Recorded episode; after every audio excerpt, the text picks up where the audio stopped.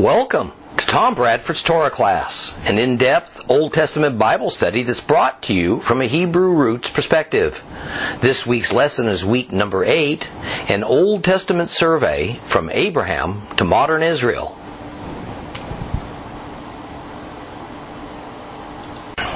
One of the great, one of the several great Jewish minds stolen from Judah by King Nebuchadnezzar uh, was Daniel.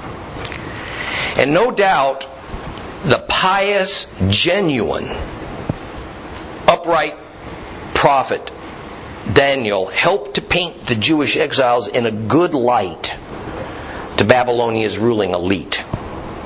And this in turn influenced the upper echelon of the Babylonian government to treat the Jews with more respect and dignity and fairness than we might have expected. And as it invariably happens, the example sent by a nation's government tends to trickle down to its population. From late in the eighth century, throughout much of the seventh century B C, Daniel would witness both the rise and the fall of the Babylonian Empire. He would see Persia arise as the second of the empires that a divine vision from God informed him would happen in the future. But I wonder if Daniel thought it would happen so quickly.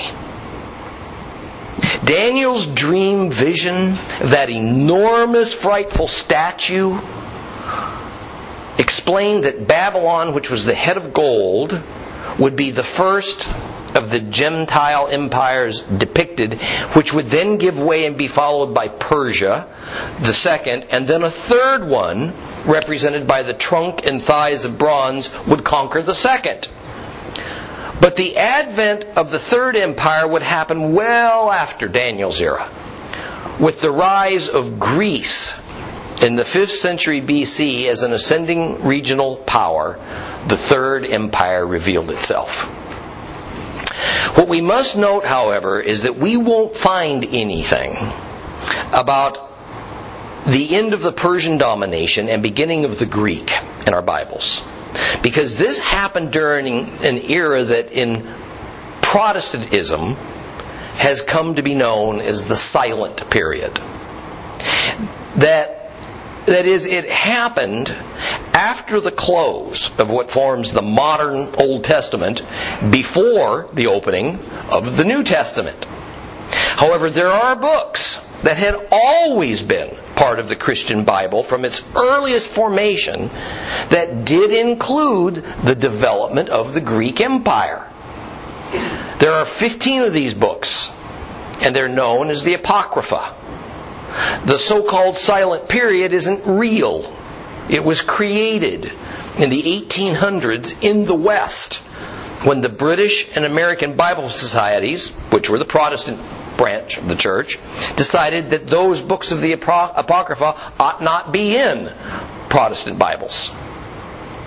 The Eastern Church, often called the Orthodox Church, retained the Apocrypha, as did the Catholic Church. Now, the transition of the Second Empire to the Third began somewhat invisibly around four forty B C, while Ezra and Nehemiah were still living.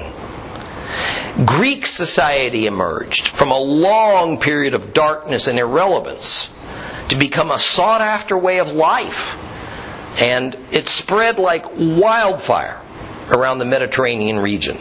But then a young, charismatic Greek leader arose who would be the catalyst to propel the Greek philosophy of life and governing to new heights. In three thirty-three B C, Alexander the Great, usually called a Greek but who was actually a Macedonian, officially defeated the Persians. He took their empire away from them and was now the greatest monarch on earth. The Third Empire of Daniel's dream statue had arrived with a bang.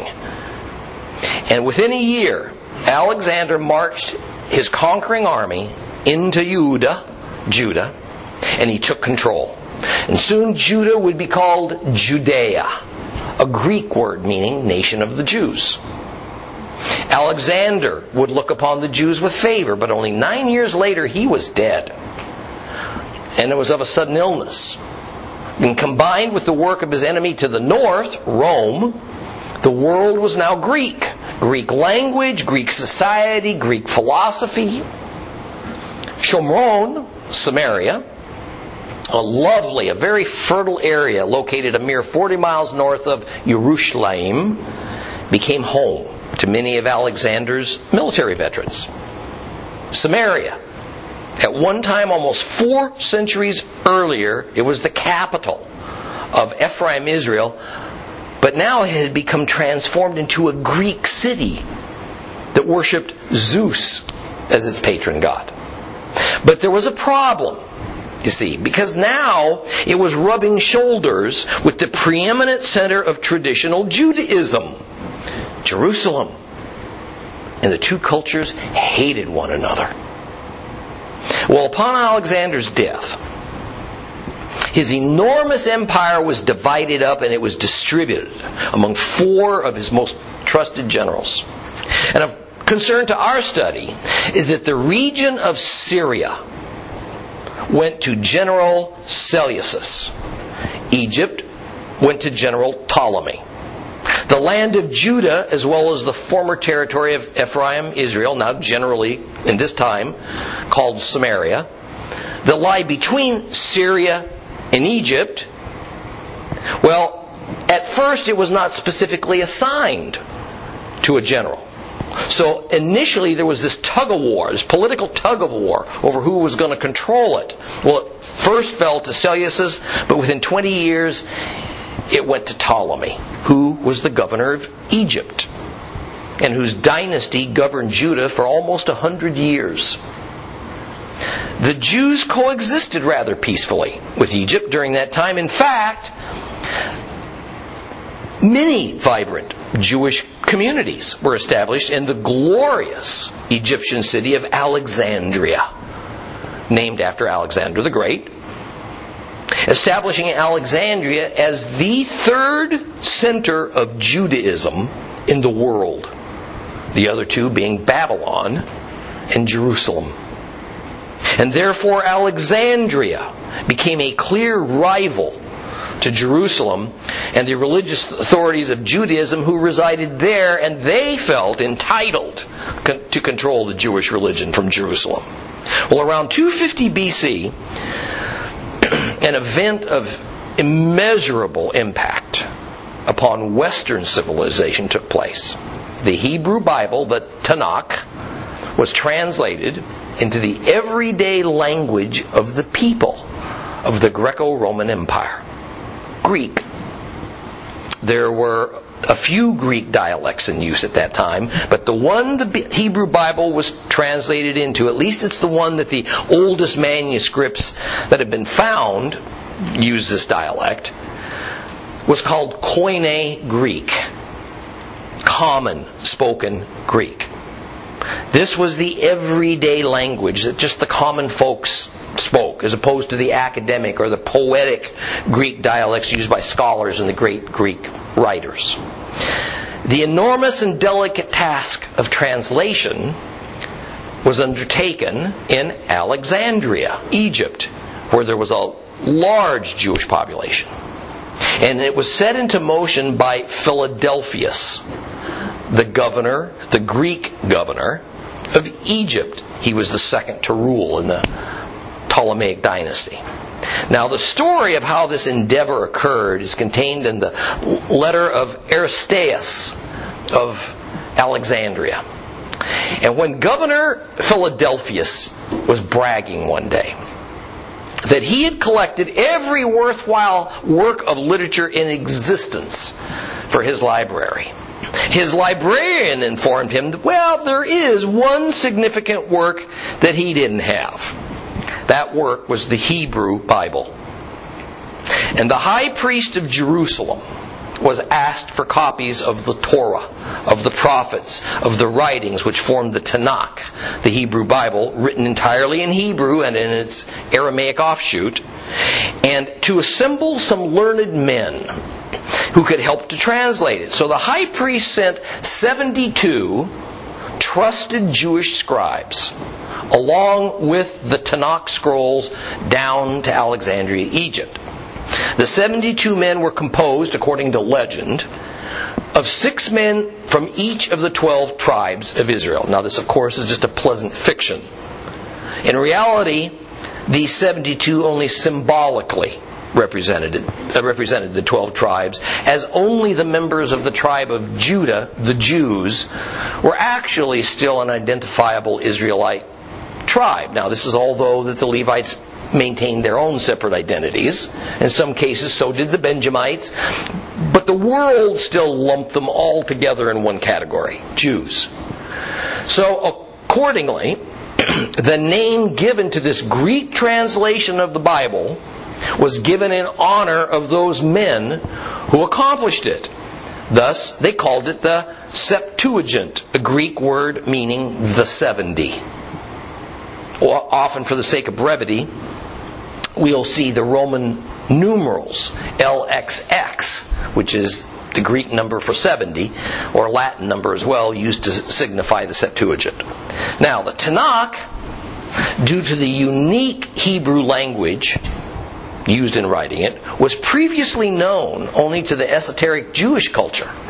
The thing that we must be aware of when studying the Bible is that it is a Hebrew document, arising out of a Hebrew culture with all of its writings attributed to the inspiration of the Hebrew God. All language is based on the culture it represents. There are thoughts, there are ideas in each unique culture that don't necessarily exist in other cultures. And the Hebrew culture was entirely defined and established around the Word of God, the Tanakh, contrary and unique from any other culture that had ever existed. But now, the Hebrew Bible was suddenly available to the whole Greek-speaking pagan world. While this would in time be a welcome aid to those dispersed Jews who could read Greek, but who could no longer read Hebrew, and then later on, for Gentile Christians throughout the Greek-speaking Roman Empire, a carefully guarded door was now thrown wide open. And it proved to be a point of entry for pagan foreign influence upon Judaism. Some of it innocent error. Some of it based on Hellenistic, that is Greek, philosophical, cultural agenda. Well, in one ninety-eight B C, Syria took control of Judah from Egypt.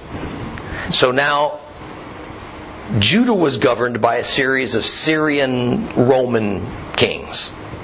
In one seventy-five B C, the throne passed to Antiochus the fourth Epiphanes, who was determined to eradicate the peculiar religion of the Jews called Judaism, something that was at odds with, it was completely different from all other religions of that day, and to replace it with the common social order at that time, Hellenism.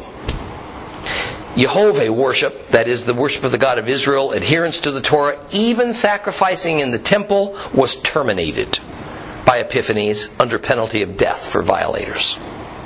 Well, Hellenism, you see, was a social and a religious philosophy. It embodied all that was Greek. Today we might describe Hellenism by using the terms liberal and progressive.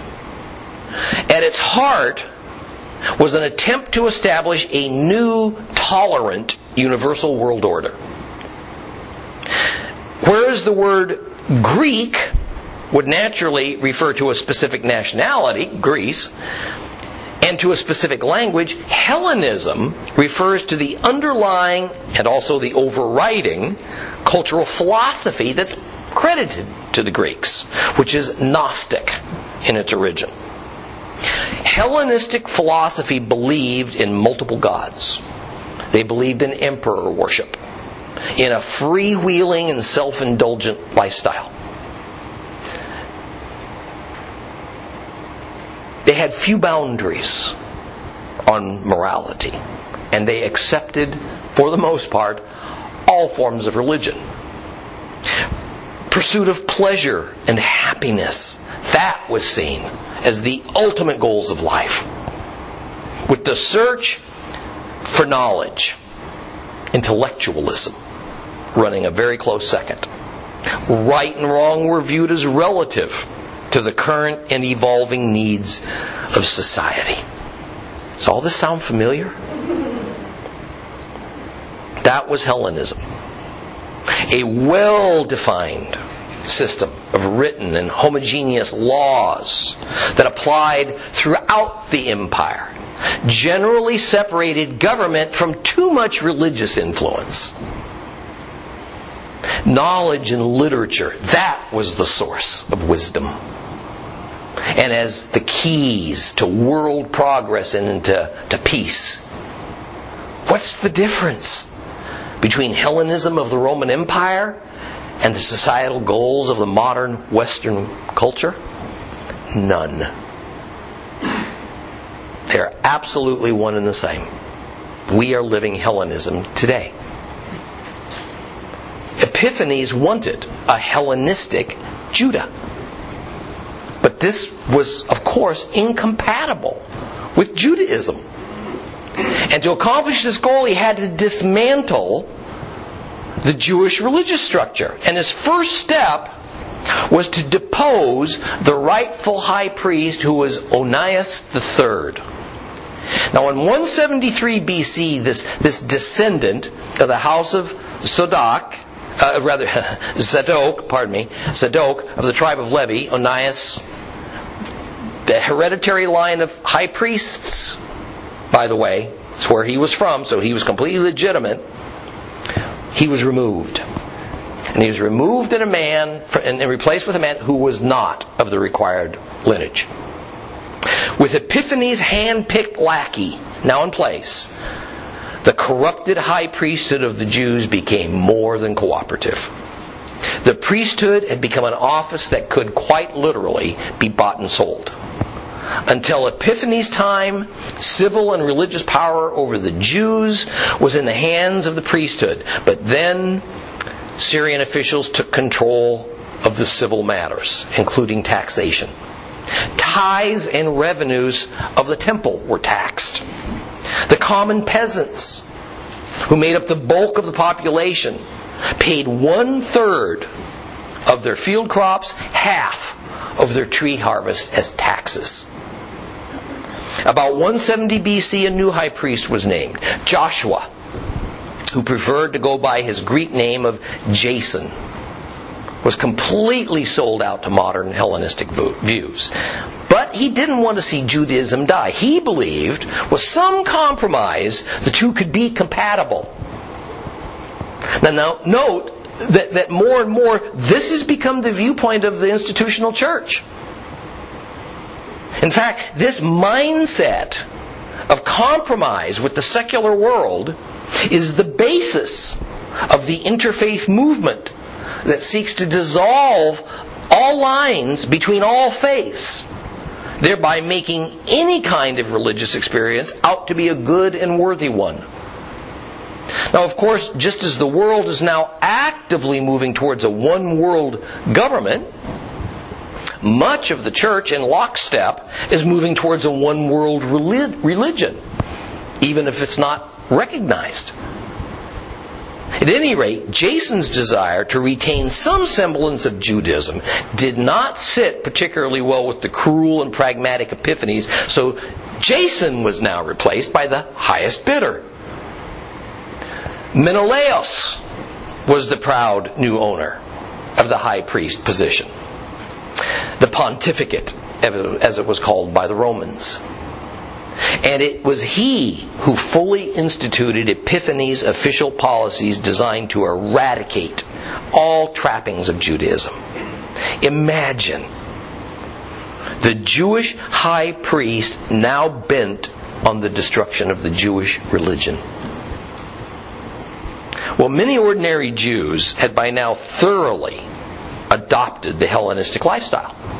Greek symbols, Greek gods, even a Greek school called a gymnasium had been built in the holy city of Jerusalem. Greek cities arose all throughout Judah, Samaria, and the Galilee. Jewish businessmen, the wealthy, civic leaders, others who had something to gain by a good relationship with their Syrian governors welcomed the change. Others, the common peasants, their tribal elders, the Levite priests, were not only appalled and disgusted with this turn of events, they were terrified.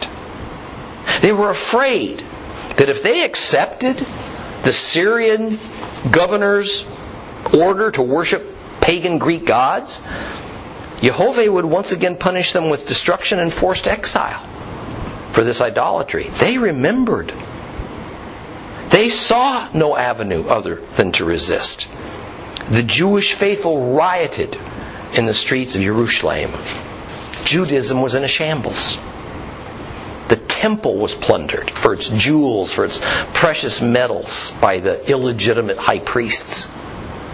Religious prostitution replaced the now outlawed Levitical altar sacrifices. The temple itself was rededicated to the Greek god Zeus.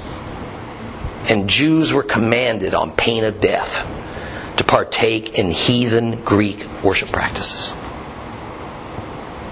Well, it's one sixty-seven B C. About twenty miles outside the walls of Jerusalem, Mattathias, the elderly patriarch of a family of Levite priests, enlisted the help of his five sons to kill a Jew that he observed was about to obey the government edict to sacrifice to Zeus. This instruction had been instituted by King Antiochus Epiphanes, who, trying to eradicate Judaism, had also forbidden circumcision. And by the way, you do know this is outlawed in a few countries in Europe now, as well as observing the Shabbat. And kosher eating was also forbidden. In a heretofore unrivaled desecration of the Holy Temple, Epiphanes sacrificed a pig to the god, god Zeus on the holy altar. He had the pig boiled, and he had the broth poured all over the Torah scrolls.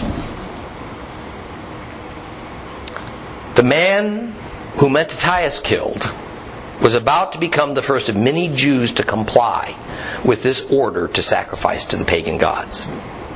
Mattathias followed up this murder with the killing of a Syrian army officer and some of his troops who were assigned to enforce the order for the Jews to sacrifice to the Greek gods. Now, of course, a pig was an unclean animal to the Jews. It was representative of the pagan Gentile world and everything that was unholy. Jews could not raise pigs. They certainly couldn't eat pigs. And where possible, they avoided even touching pigs.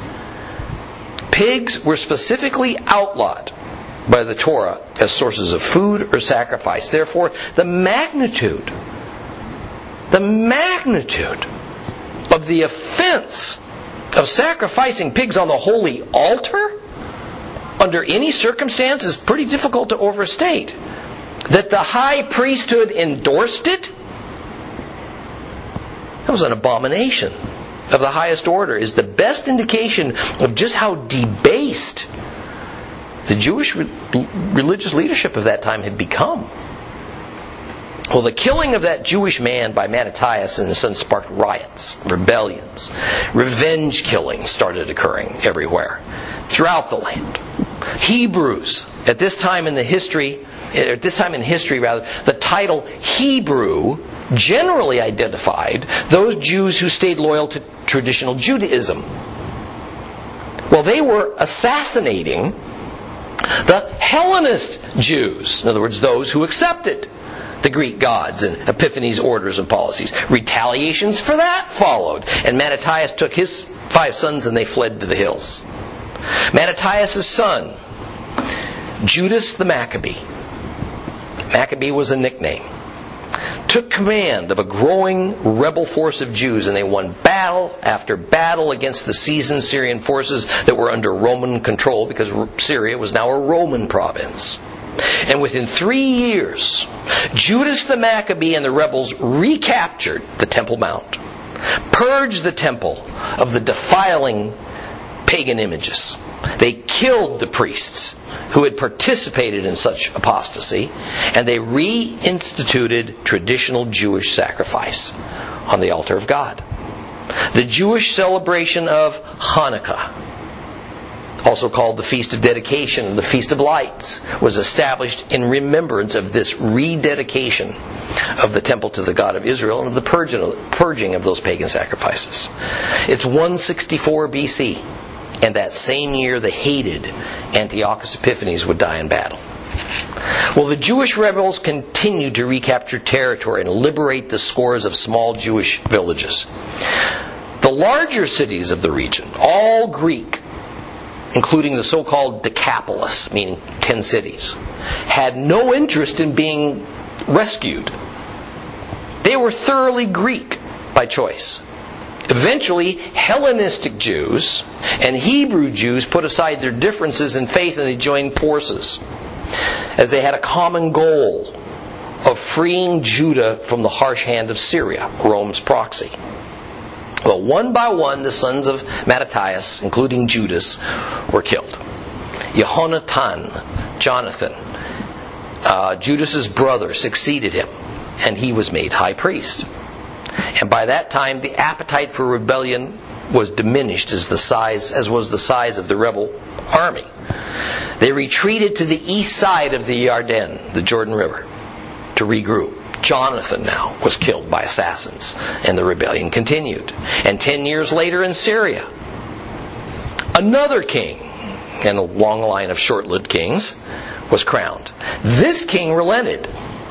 And he gave Judah more independence. He exempted them from paying tribute. It's one forty-two B C, and Shimon, Simon, the last of Mattathias' sons, was appointed high priest. Well, Simon set about to expunge the Hellenistic views that so dominated the Holy Land and to reestablish a more traditional Judaism. Rome was now an unshakable power. And Shimon sent a representative to Rome to sign a mutual protection treaty. Rome recognized Judah as an independent nation, but in alliance with Rome. It was during this time that we first hear of the Parshim, the Pharisees, and the Tzadukim, the Sadducees. These groups resulting from a split in the Jewish religious and political leadership. The Pharisees represented what we might call the more orthodox views. The Sadducees, the more conservative. Now, Shimon, Simon, the high priest, and two of his three sons, well, they were assassinated in an ambush by his power-hungry son-in-law. The surviving son, John Hyrcanus, became the next high priest and also took on the title now of king. However, his position wasn't recognized as legitimate. This concept of the high priest and the kingship being held by one person was dismissed by the Jewish people, especially since this man wasn't of the dynasty of King David. Well, the fortunes of war now swung in the favor of the Jews. So John Hyrcanus led the Jewish army to recapture all of Judah, most of former Ephraim, Israel, and he also captured the nation of Idumea to the south, and he forcibly converted the inhabitants to Judaism first. Thirty years later, he died.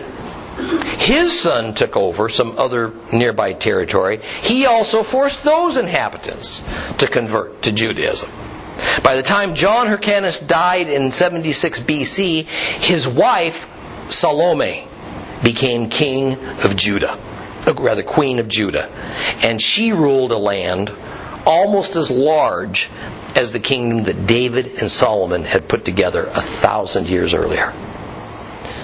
Well, Queen Salome died after nine years on the throne. Rome then officially annexed Syria, and a civil war broke out in Judah as three different factions sought to ascend to the throne vacated by Salome's death.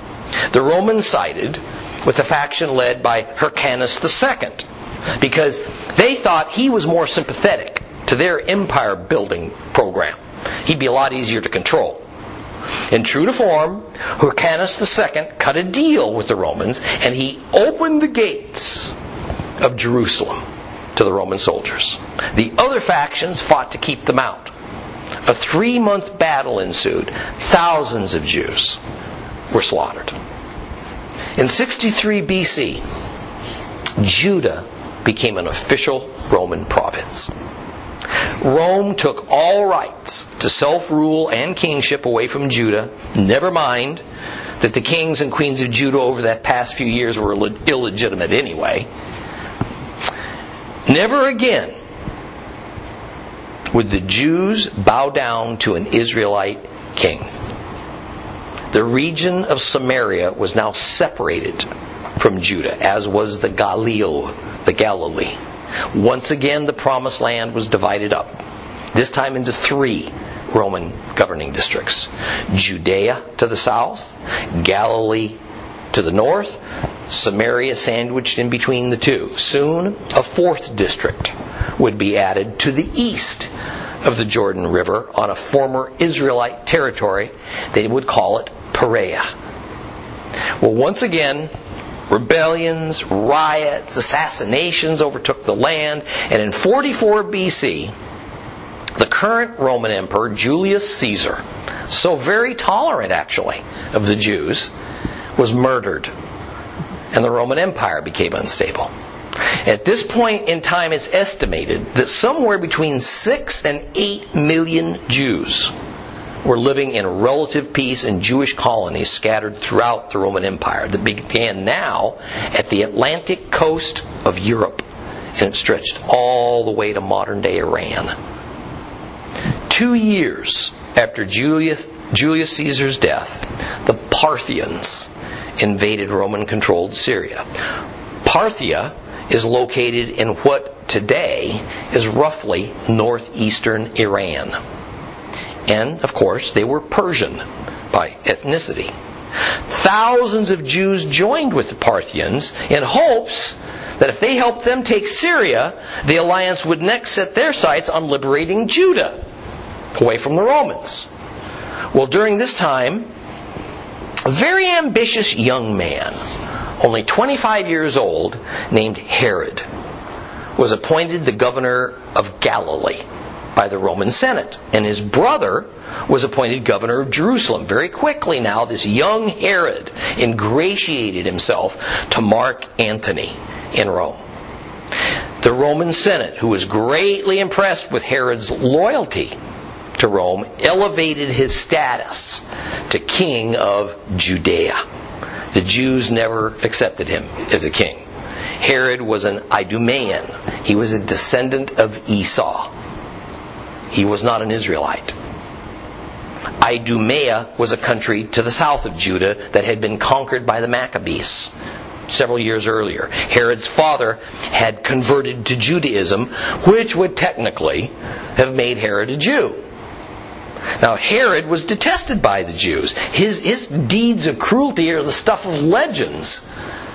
It was even necessary for him to surround himself with foreign mercenaries as palace guards, because otherwise he surely would have been killed in short order by the Jewish people that were near to him.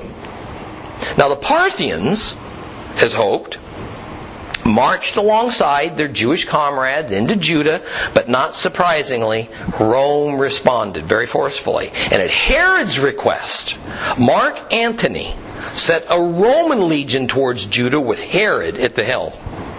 In no time, the Jewish rebels and their Parthian allies were subdued, and the land, except for Jerusalem, was back firmly in Rome's and, of course, Herod's hands.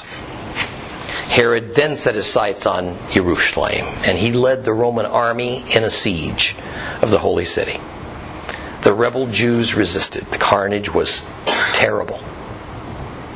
After taking Jerusalem, Herod convinced Mark Antony that his own personal guard of foreign mercenaries could, could hold the city. He didn't need, need any help from the, from the Roman foreign legion. So, leaving just a handful of Roman soldiers behind, the Roman army marched back to Rome. It was a pretty clever move, because now there was no one left to check Herod's ambitions and his bloodlust. We're now at a point only about thirty years before Christ was born. Well, Herod's infamous paranoia, complete lack of conscience, was not manifested exclusively on his Jewish subjects. He even killed several of his own family members, aunts, uncles, cousins, wives, some of his own children, whenever he felt angry or threatened. Yet in some perverse psychology, he thought of himself as a good Jew. And he held himself up as a fellow Judean. He even upgraded the temple to become more grand than Shlomo's, than Solomon's, to show his dedication to his Jewish heritage. This seems to have ingratiated him to the Jewish religious leadership of that time, including the Sanhedrin and the high priesthood. Herod was careful not to defile the temple. He didn't want to interfere with the outward functioning of the priests, most of whom were completely corrupted. In fact, the second temple is called by his name to this day, Herod's temple. The upgrading was so thorough, so magnificent, that some biblical scholars refer to Herod's temple as the third temple, a designation which can be pretty confusing. Well, around the time of Yeshua's birth, two distinctly different worlds coexisted in the Holy Lands, or better, they kind of tolerated one another. On the one hand was the Greek Hellenistic-oriented culture of the wealthy, the privileged, uh, with all of their theaters and house slaves and circuses and tolerance for all religions and gods, desire for all things new and exciting. On the other hand, there was the older traditional Jewish world, with farmers and peasants, fishermen, craftsmen, the lower priests, of course all centering their lives on the temple, on Jewish education, on Torah study. Greek was the language of the privileged and the educated, as well as, as, as the huge non-Jewish population at large. Greek was also the language of perhaps the bulk of the Jewish population that lived scattered throughout the Roman Empire. Aramaic, which is a cousin language of Hebrew, that was the language of the, G, uh, the Jewish commoners who lived in the Holy Land. It was what Jesus undoubtedly spoke, along with Hebrew. Many of both social classes also spoke Hebrew.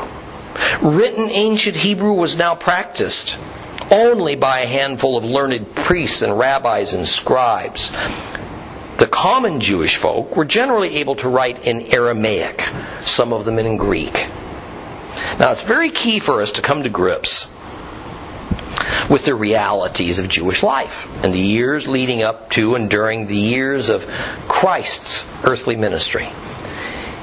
At least if we're going to understand the Jewish authors of the New Testament writings. See, Jewish life centered mostly on Jerusalem, itself centered on Herod's temple. Synagogues lived side by side with the temple. In some ways, competed with the temple, because much worship and ceremony and leadership that was formerly reserved as a temple activity now took place at the synagogue. The temple was a glorious place. It was admired by foreigner and citizen alike. I mean, what a diverse crowd wandered around its grounds. Hellenist Jews and the pious Jews, scattered Jewish pilgrims that would come from Europe and Asia and Africa, Galileans, regarded as filthy-mouthed and, and hot-tempered peasants, Samaritans, well, they were considered traitors to Israel and to Judaism. local laborers and aristocrats, white-robed priests, temple officials, intense, scowling, domineering Pharisees, scholarly, proper, aloof Sadducees. Always, always the myriads of curious Gentiles.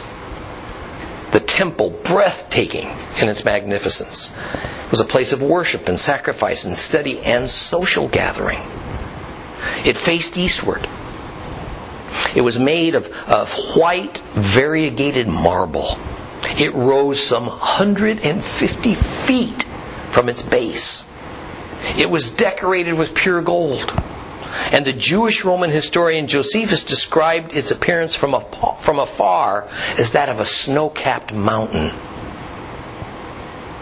And since the days of their exile in Babylon, study and knowledge of the law, the Torah, that had become the preeminent activity of the pious Jews. The large court that sat just outside the temple was a place where commoners could go to hear the smaller Sanhedrin, the lower religious court, answer doctrinal questions if they felt the inquiries were deserving of their valuable time. And the outermost temple court, where the Gentiles could gather, in fact it was called the court of the Gentiles, sat the ancient equivalent of Thomas Cook foreign exchange booths. For a commission, much of which was given to the high priest as rent for the space, the money changers would exchange temple currency, in other words, coins that were minted by the temple staff, for any other kind. Generally speaking, only animals purchased at the temple were considered suitable for sacrifice, kind of another convenient way for the high priest to make a little more profit. And these could only be purchased with coins that had been minted by the temple. Pretty good racket he had going on here. Well, the wealthy and the learned, they kind of strolled through the streets of Jerusalem, looking down their noses at the, these masses of, of dirty, ignorant peasants that seemed, to their cultured view, as little better than beasts of burden and even a bother at that. Now the noisy beggars, some disfigured by disease, others who were intentionally made lame in childhood by their families so they could attract more pity, hopefully therefore more charity, they lay wherever they could find a spot to hold out those shriveled hands for alms. The growing disparity now between the rich and the poor created this exploding population of beggars. And it led to a very peculiar method of civil control over them by the authorities. Beggars in Christ's day were required to be licensed. Laziness, you see, wasn't tolerated. So they first had to prove that their disability was real and it was severe enough to warrant begging. Well, if there was, they were approved, they were given a special cloak of a certain design and color that was the visible proof of government authorization to publicly beg. Those without that identifying cloak were arrested and they were removed from the city. Losing one's cloak to a thief or to another beggar or by accident was tantamount to losing one's only source of livelihood. Proud rabbis, though, they would pass through the holy city, walking the streets with their flocks of disciples close behind like a bunch of little ducklings. They, they ignored, of course, the, those beggars' cries for coins. The priests of high office, along with their courts, would strut unimpeded because the crowds would just part like the Red Sea to let them by. And neither priests nor rabbis were particularly interested in such mundane matters as charity for the poverty-stricken or the disabled. Now, it was the rabbis who dominated the synagogues. Their status had become so elevated that their words could and did begin to replace God's words. It was said of them that had a rabbi declared day, night, and night, day, it was so. I spent some time studying the Talmud and the Mishnah. ancient rabbinical commentary in Jewish law. I can tell you, from personally reading it, several of the rabbis fancied themselves as having direct conversation with God. In fact, there is more than one Talmudic tractate that literally describes God coming to the rabbis to beseech them for their wise advice. They were revered and they were protected at all costs. This was tradition at its worst. And that is what Judaism had become. Yeshua would openly and loudly criticize these man-made traditions that now formed the basis for Judaism, and it had much to do with those religious authorities wanting to kill him. Well, Jerusalem was now about a three hundred acre walled city. The inhabitants living inside the city walls numbered about a quarter of a million. Many local residents lived outside its walls, outnumbering by far those who lived within. And there were several suburbs just a donkey ride away. They came into the city only for temple activities and to buy and trade at the myriad of open market tables. One could buy almost anything from anywhere in Jerusalem. Goods from India, Italy, Greece, Europe, even China. Luxury items were enormously expensive, but everyday items were pretty reasonable. Corn, fruit, wine, olives, and oil, quite cheap actually. Unlike in the outlying smaller villages, the markets in Jerusalem were open all day, every day. Now on the surface, in Christ's time, Yerushalayim was the London of its day.